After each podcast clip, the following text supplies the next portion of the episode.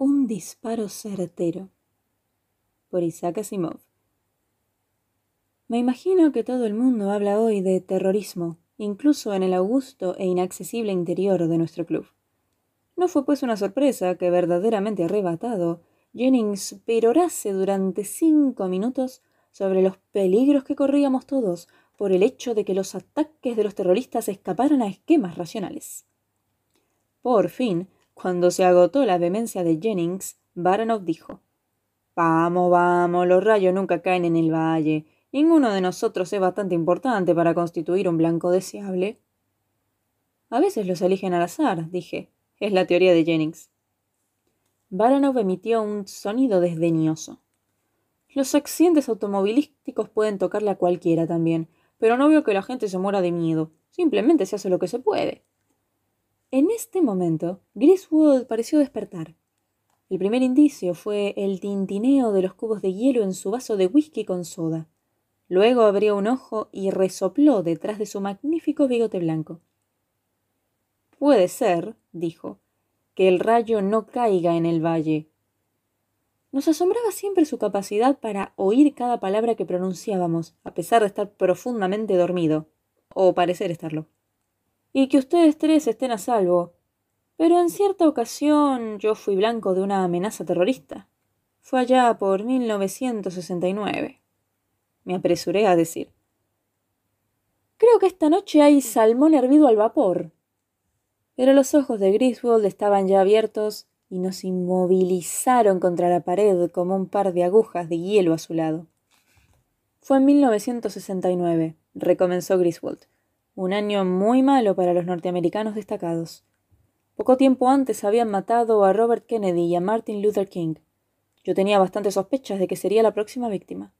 Me había dedicado a tareas que todavía hoy no tengo libertad de divulgar, pero desde luego los secretos nunca son absolutos y me había hecho enemigos.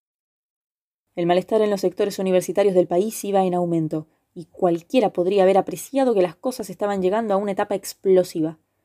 En mayo de ese año, me propusieron para recibir un doctorado honoris causa en la Universidad de Connecticut. Bueno, una universidad, no recuerdo cuál. Todas estas tonterías siempre se me confunden en la memoria, pero creo que el diploma que me conferían esta vez era un doctorado en humanidades. 2 días antes de la ceremonia, el presidente de la universidad recibió una comunicación anónima en la que le informaban que debía cancelarse el otorgamiento del diploma a causa de las malignas actividades en Vietnam. Si no se cancelaba la ceremonia y yo hacía mi aparición, me matarían. Recuerdo las palabras textuales. La carta decía: «Si la ceremonia de graduación incluye a ese monstruo, nada me impedirá ponerlo en la mira y matarlo de un disparo certero». Con todo, la persona que formulaba la amenaza afirmaba ser tan humanitaria como la naturaleza del diploma que pensaban conferirme. Aseguraba al presidente de la universidad que nadie sufriría daño alguno, lo cual no era, por cierto, un gran consuelo para mí. El presidente se había apresurado a mostrarme la carta en el más estricto secreto y quiso saber si yo deseaba evitar la confrontación. Podía invocar una enfermedad y se me otorgaría el diploma in absentia. Luego me lo enviarían por correo. Resultaba obvio que era el presidente quien quería evitar la confrontación, y el hecho despertó en mí todo lo que tenía de quijotesco. Si él pensaba actuar como un cobarde, yo no. Además, ¿por qué habrían de privarme de mi hora de gloria por microscópica que fuese? En primer lugar, no había hecho nada en Vietnam que justificase tanta indignación. Mi misión allí había sido ocultar la verdadera actividad que estaba cumpliendo en el Medio Oriente después de la Guerra de los 6 Días. Tampoco era cuestión de tomar la carta con demasiada seriedad, así lo señalé. Le dije al presidente con cierta irritación que no cedería ante las falsas amenazas. «¿Falsas?», dijo con tono aprensivo. «¿Cómo puede estar seguro de que son falsas?». «El hombre lo anunció, señor», dije en voz muy alta. «Se imaginará que ni Lee Harvey Oswald ni Sarah Hansen Han enviaron esquelas de amor para advertir a sus víctimas. El autor de esta carta desea simplemente provocar un disturbio en la ceremonia y humillarme, y yo no tengo la menor intención de hacerle el juego». El presidente agitó la cabeza con aire de duda. «Pero no podemos conformarnos con pensar que se trata de una broma. Supongamos que ignoramos esta carta, que no adoptamos precauciones y que lo maten a usted. Y supongamos que llegara a conocerse el contenido de la carta. Mi posición no sería tan incómoda como la mía», continué con una ironía algo burda. «Si yo estoy dispuesto a arriesgarme, ¿por qué no usted? porque mi responsabilidad tiene que ver con la universidad, no conmigo mismo, estimado amigo. Es posible que hayan enviado esta carta obedeciendo a un impulso, pero si no la tenemos en cuenta, el amor propio del hombre puede ser tan grande como el suyo y puede verse obligado a hacer el intento, aunque en realidad no tenga tantos deseos de hacerlo. Por un instante consideré la situación y creí comprenderla, pero por otra parte, podría estar equivocado. Muy bien, concedí. Adopte las precauciones necesarias. Estimado señor Griswold, eso no sería suficiente. Tendría un efecto muy perturbador sobre la ceremonia llenar el lugar de guardias y revisar estudiantes, padres y amigos en busca de armas ocultas. Los actos programados se convertirían desde luego en molestia para todos. Lo mejor sería... ¡Qué disparate!, dije. La mitad de las ceremonias de graduación de este año se han visto perturbadas de una manera o de otra. La presencia de guardias parecerá una precaución natural y con toda seguridad estimulará al auditorio. Si realmente cree que alguien tiene la intención de traducir un rifle de alto poder con una lente telescópica en las tribunas, su tarea es bien sencilla. No es fácil disimular un arma semejante. Disponga que los guardias busquen con especial atención cualquier estuche alargado, bastón sospechoso, muleta, caña de pescar, cualquier objeto alargado y fino. Tendría que ser bien visible, pues anuncian para el domingo un día caluroso, y cualquiera que lleve un abrigo o prenda que lo cubra resultará sospechoso de inmediato. La clase de egresados deberá llevar sus togas amplias y largas, recordó el presidente. Sí, pero deberán marchar en procesión, y cualquiera que lleve un rifle oculto bajo la toga caminará con cierta torpeza. Esto se aplica también al cuerpo docente, incluidos usted y yo, y si estaba por mencionar la banda, no tiene más que revisar sus estuches de instrumentos y verificar que contengan solo instrumentos. En resumen, lo vencí. No creía ni por un instante que fuese posible introducir clandestinamente un rifle en el estadio, y en caso de serlo, apuntar a nadie con él, de modo que creía saber qué era lo que se debía hacer. Con todo, dejaría que el presidente hiciese todos los trámites del caso. Podría ser divertido, o como dije antes, podría estar equivocado yo. 2 días después llegué al estadio marchando entre la retaguardia de la procesión con el presidente a mi derecha. Era un día caluroso y soleado. Tal como se había pronosticado, los estudiantes vestidos con sus togas y birretes estaban de pie junto a los asientos. Las tribunas estaban llenas de gente feliz, formando un tablero complejo de manchas multicolores. En los bordes merodeaban hordas de jóvenes fotógrafos con la esperanza de sacar tomas de los graduados en el momento de recibir el diploma, o cuando se realizase la procesión académica. Unos pocos me fotografiaron, atraídos supongo por la majestuosidad de mi porte. No pude menos que reparar en que el presidente había dejado un espacio inusualmente amplio entre ambos. Sé que estaba pensando sin duda que el tirador armado con un rifle y no deseaba convertirse en el proverbial inocente espectador. Desde la plataforma me dediqué a contemplar el auditorio. Tenía mayor seguridad que nunca de que nadie dispararía desde las tribunas, ni conseguiría hacer un disparo certero como anunciaba, aunque lo intentase. Si alguien trataba de apuntar con un rifle, tendría que hacerlo desde algún lugar aislado, donde la tarea de apuntar pudiera hacerse con calma y tranquilidad, como en el caso de Oswald. Busqué ventanas que diesen al estadio, pero no las había. La plataforma central estaba parcialmente techada en el fondo, arriba y también en algunos sectores laterales. Delante de nosotros estaba la gente que llegaba hasta las paredes del estadio, y más allá, nada, salvo el cielo azul. En primer plano estaban los organizadores, los fotógrafos y periodistas, los cuales daban la usual nota de corridas y desorganización. Tanto mejor. Uno de los fotógrafos era en realidad uno de mis propios hombres, que sabía bien lo que debía buscar y yo quería que pasase inadvertido. Además, en algunos puntos de las tribunas estaban los guardias destacados por el presidente, y los que yo no había visto. Habló el presidente. El pastor pronunció una oración de bendición para todos.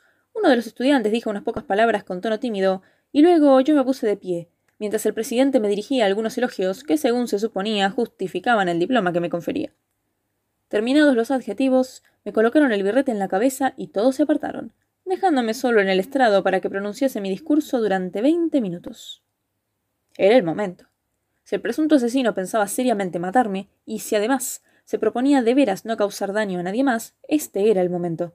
Yo estaba solo, o por lo menos más solo de lo que lo estaría ningún otro durante la ceremonia.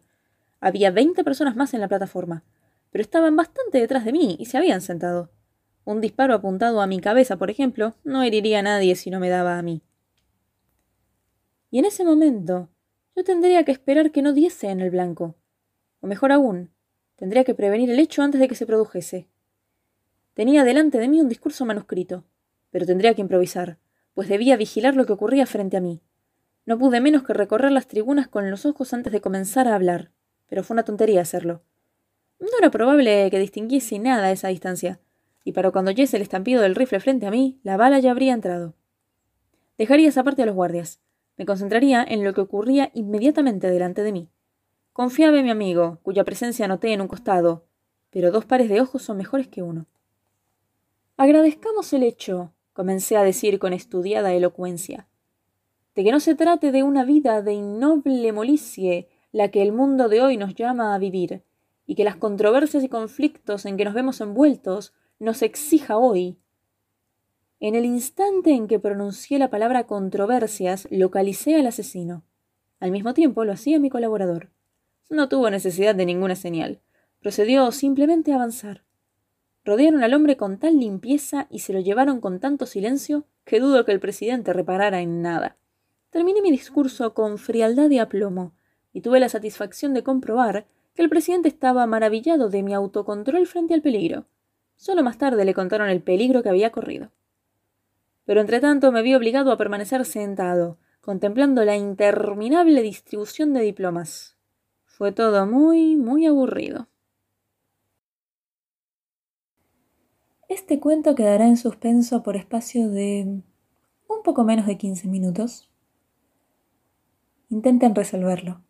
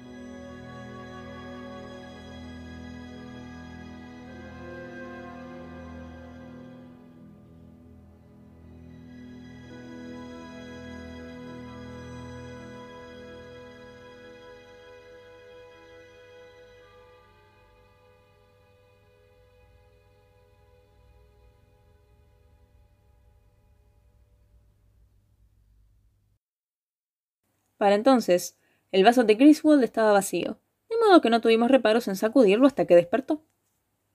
—¿Cómo vio al hombre del rifle? —le pregunté con exasperación. —¿Dónde estaba? ¿Cómo introdujo el rifle en el estadio y qué delató su presencia? Griswold dio la impresión de comprender lo que le preguntaban con gran dificultad. Por fin dijo: —¿Qué rifle? Les dije una y otra vez que era imposible introducir un rifle. El presunto asesino habló de apuntarme con su mira y de lograr un disparo certero. El idioma inglés tiene tales características que esto puede referirse tanto a una cámara fotográfica como a un arma. Y en todas estas ceremonias se ven millares de cámaras. Cualquiera podía llegar al estadio con una cámara. Por ello yo estudiaba a todos los que estaban ubicados frente a mí.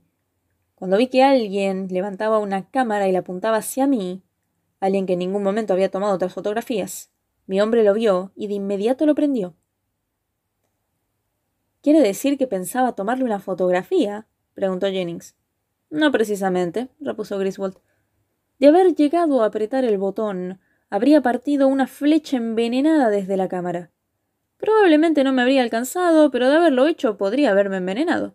Detuvieron al hombre para ponerlo bajo observación y aún está en el hospital psiquiátrico, según creo. ¿Qué les pareció este cuento? Y ya que estamos, ¿qué les pareció este pequeño juego? Hasta la próxima historia.